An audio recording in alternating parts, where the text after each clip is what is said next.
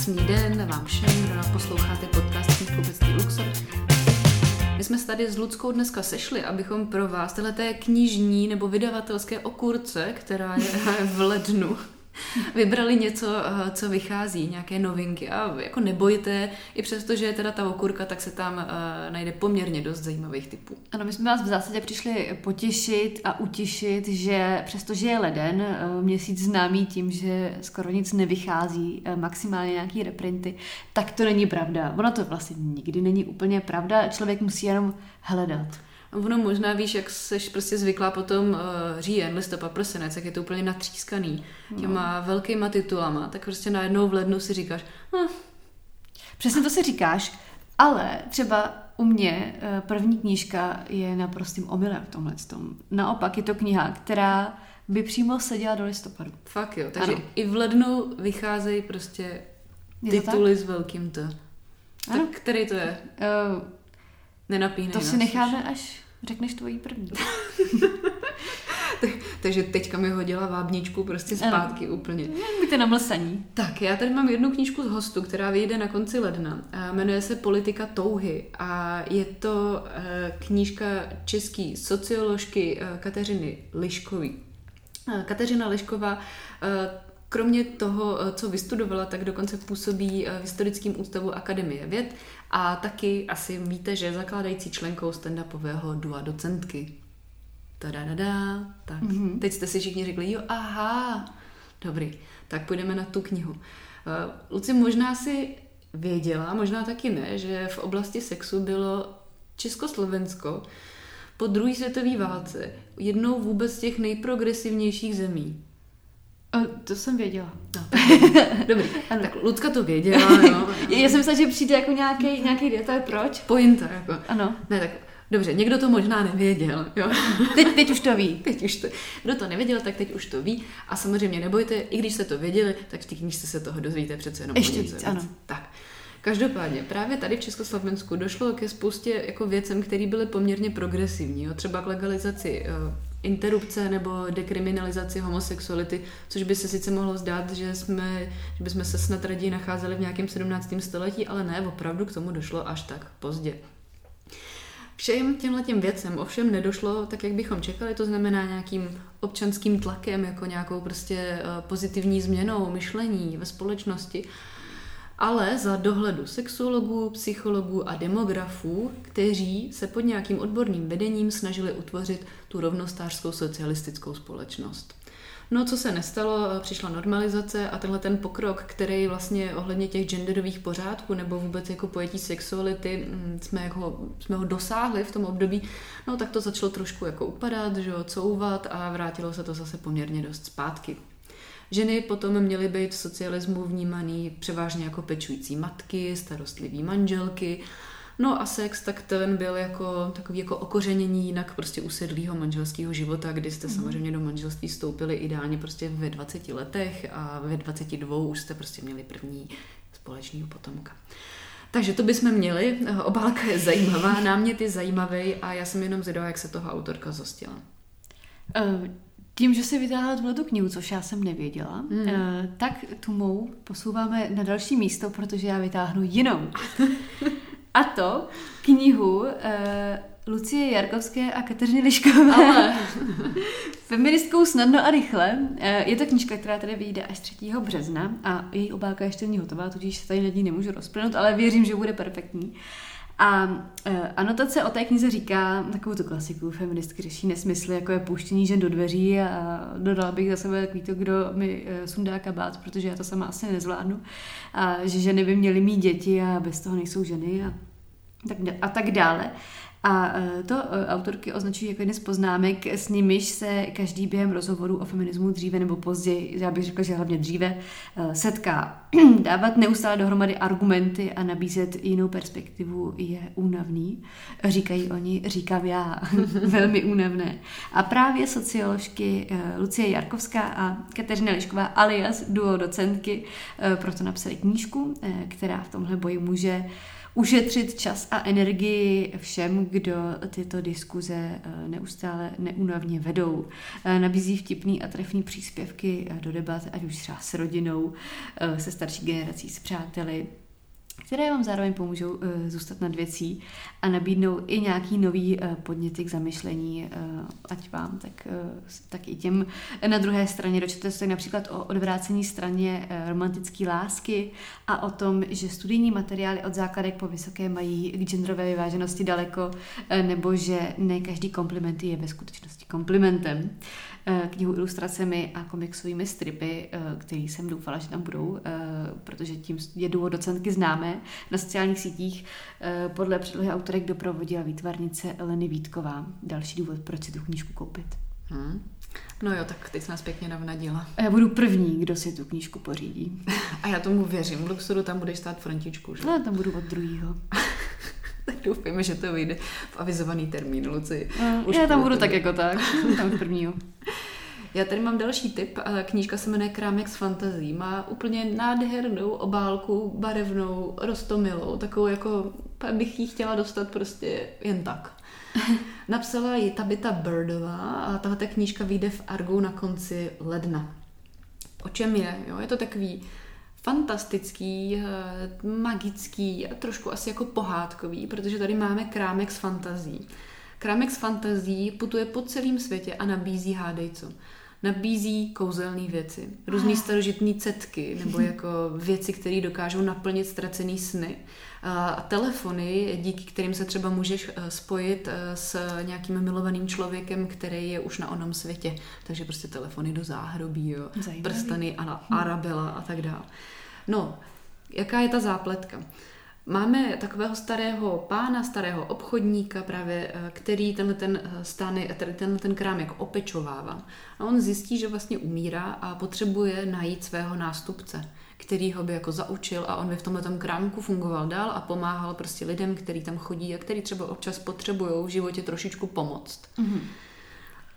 Nenechte si ujít, říká anotace, poutavý magický román o fantastickém krámku, který přináší útěchu, klid a naděje těm, kteří to potřebují. Krásný a poznášící příběh, který vás rozesměje i dojme. A já tomu věřím. Hele, jak ten námět tomu odpovídá, tak i ta obálka vypadá opravdu tak jako pěkně, že by to mohlo být taky jako klidný, příjemný počtení. Takže myslím si, že docela pěkný tip z Arga. Takový to feel good. To člověk chce při, při začátku roku.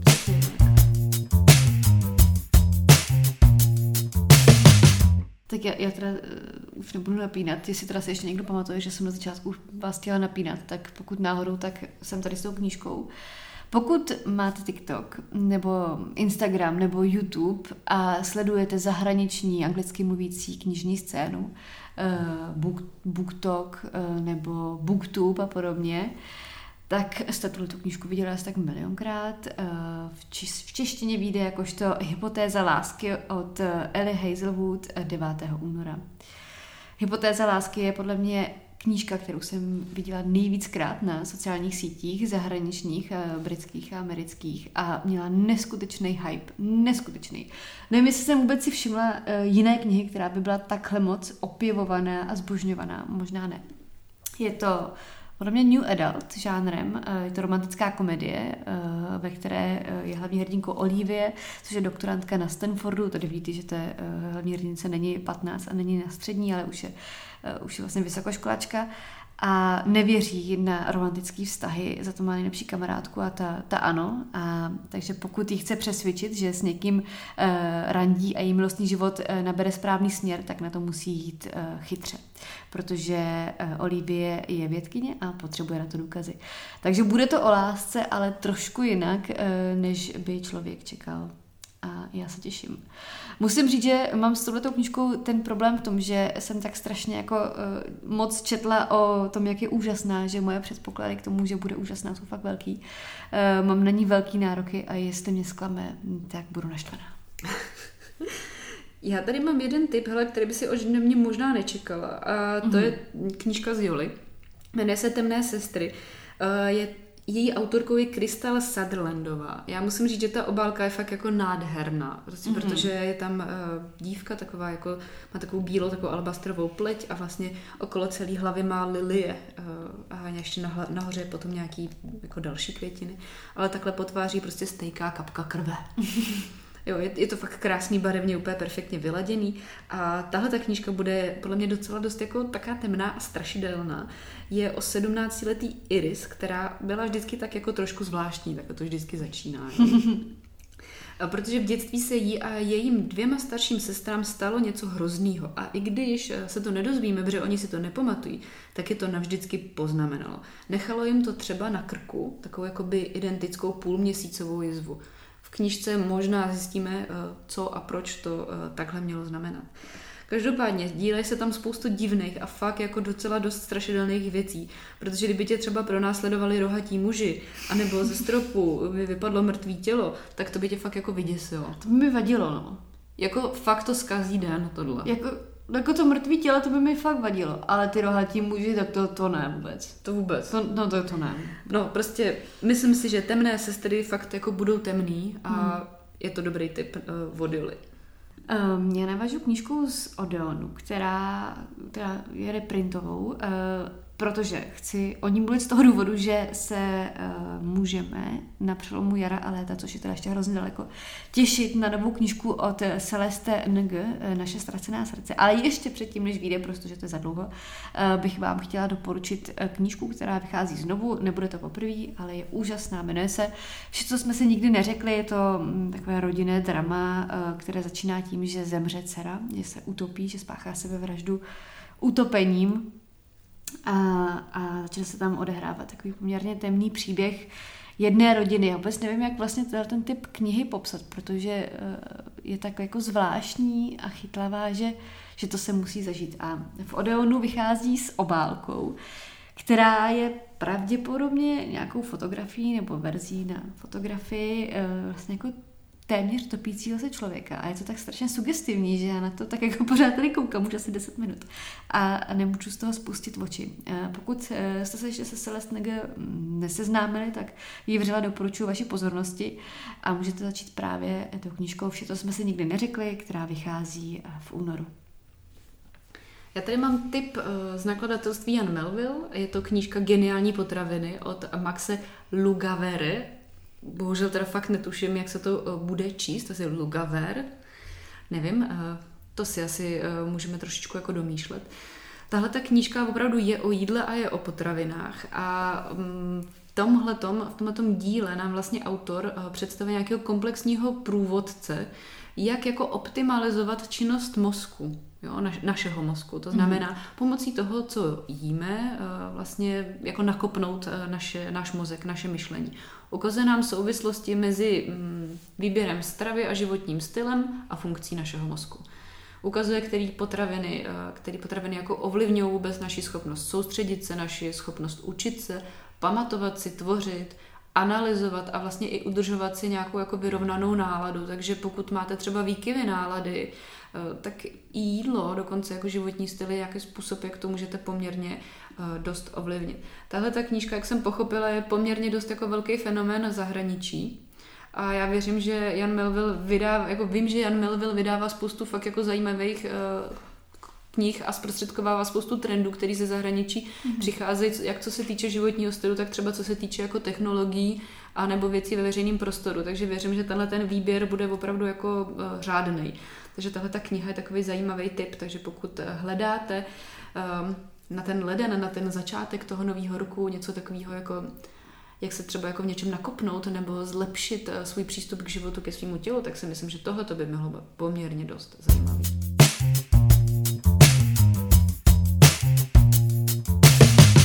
Eh, já tady mám audioknížku, eh, knihy, která vyšla, myslím si, že jsou to dva roky teďkon. Autorka za ní pak dostala, mám pocit, cenu Jiřího Ortena. A je to kniha Poupátka od Hany Lehečkové, Eh, já jsem tuhle knihu zařadila mezi úplně nejlepší knihy roku. Možná bych ji zařadila i do nějaké širší, širší skupiny nejlepších knih, co jsem kdy četla a 100% někdy bych vybírala uh, nejlepší knihy uh, původních českých autorů, tak by tam poupátka od Hany Lehečkové byla. Je to kniha o jizbách na dětské duši, o tom, co se může dít v dětském kroužku divadelním, nejenom divadelním, o tom, co může způsobit zamilování se do lektora dramatického kroužku, eh, do vedoucího a tak dále. Hmm. Je to velmi drásavý, eh, je to kniha, která se mě hluboce dotkla a mám takový pocit, že si ji brzo přečtu znovu, tedy poslechnu znovu, takže pokud fandíte audioknihám, tak eh, vychází poupátka v audiu. Já musím říct, že mě to taky hodně jako ovlivnilo. Já jsem si to přečetla, když mi to doporučila, mm-hmm. že je to fakt jako super. hmm. Jo, musím říct, že tohle byl asi jako jedna z nejlepších věcí, co jsi mi kdy doporučila. No tak vidíte. A jakože už jsem jich doporučila hodně. Nějaký už byly. Ne, Poupátka se opravdu skvělý a jako je to takový trošku jako drásavý, když to čtete, ale je dobrý si tyhle věci přečíst, mm-hmm. protože jako to opravdu ukazuje tu realitu, jaká je a řekla bych, že to nepřikla, nepřikrášluje. Spíš to otvírá oči, ano. No, takže opravdu jako souhlasím s Ludskou, je to skvělý, pokud jste nečetli, tak určitě, určitě poslechněte. I ta knížka tištěná je teda nádherná, nádherně mm-hmm. zpracovaná. A já, protože ty jsi řekla, jestli fandíte audio, tak já tady dám poslední tip můj a to bude eh, Vypravěč odAny Bolaví. Anu Bolavou, eh, jedna z nejznámějších českých současných píšících autorek. Eh, mám jí moc ráda. Četla jsem zatím všechny její knihy až na Vypravěče. Pozor. Aha. Vypravěč je jiný tím, že vlastně ten příběh má nějaký takový jako mysteriózní prvky. A já, ač musím říct, že já to úplně nemám ráda, úplně tomu nefandím. Já ani Lucka až tak moc nečteme fantazy a i když bych řekla, že jak fantazy mám blíž než Lucka, tak uh, tyhle ty mysteriózní věci zasazené jako do uh, jako současného světa mi vlastně úplně moc nesedí. To se jako přiznám na rovinu. Na druhou stranu, uh, Jindřich Juzo, šéf redaktor Odeonu, tvrdí, že to je nejlepší věc, kterou za celý rok 2002 četl. A to jsou silná slova tedy. Právě, takže to si zase říkám, no, no tak, eh, že bych si to prostě přece jenom dala. Eh, její předchozí knihy se mě opravdu jako dotkly a líbily se mi, tak si myslím, že vypravěči dám šanci. Vychází jako audio, tudíž prostě v krásně přístupné formě. A to je ideální.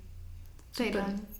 A můj závěrečný tip je eh, na knížku od eh, autorky Ivy Kokinopulosové, mám mi dost milé jméno, jmenuje se Sídliště svět a je to příběh proza o obyčejných lidech, jejich, neobyčej, jejich neobyčejných životech a o jednom velkém tajemství. Každý nás má nějaký tajemství.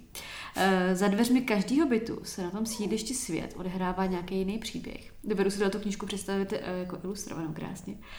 A je tady hrdinkou 70-letá Sára, která se vyrovnává se svou vlastní temnou minulostí a s tím, proč vyměnila lidi za knihy. Tím mi padla mm-hmm. do oka, tím je mi velmi sympatická. Uh, tady se zjišťuje tedy, proč to udělala. Uh, životem unavená Marie, která bydlí zase jinde, se stará o svého malého vnu, vnoučka. Vedle nich mladá rodina novotných se vypořádává se svojí každenností a s každými výzvami. S těma zase soucítím jinak, protože my jsme taky mladá rodina, taky se každý den vypořádáváme s malými velkými výzvami. Každý den jsou stejní, ale furt jsou to výzvy.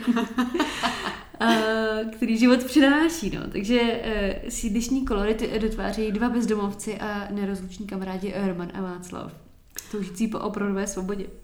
Eh, musím říct, že tohle ta knížka podle anotace získala všechny moje sympatie a strašně se na ní těším. Lucka se stotožnila se spoustou uh, hlavních postav. v podstatě se všema s celým sídlákem. Každý den prožívá svý drama na sídlišti.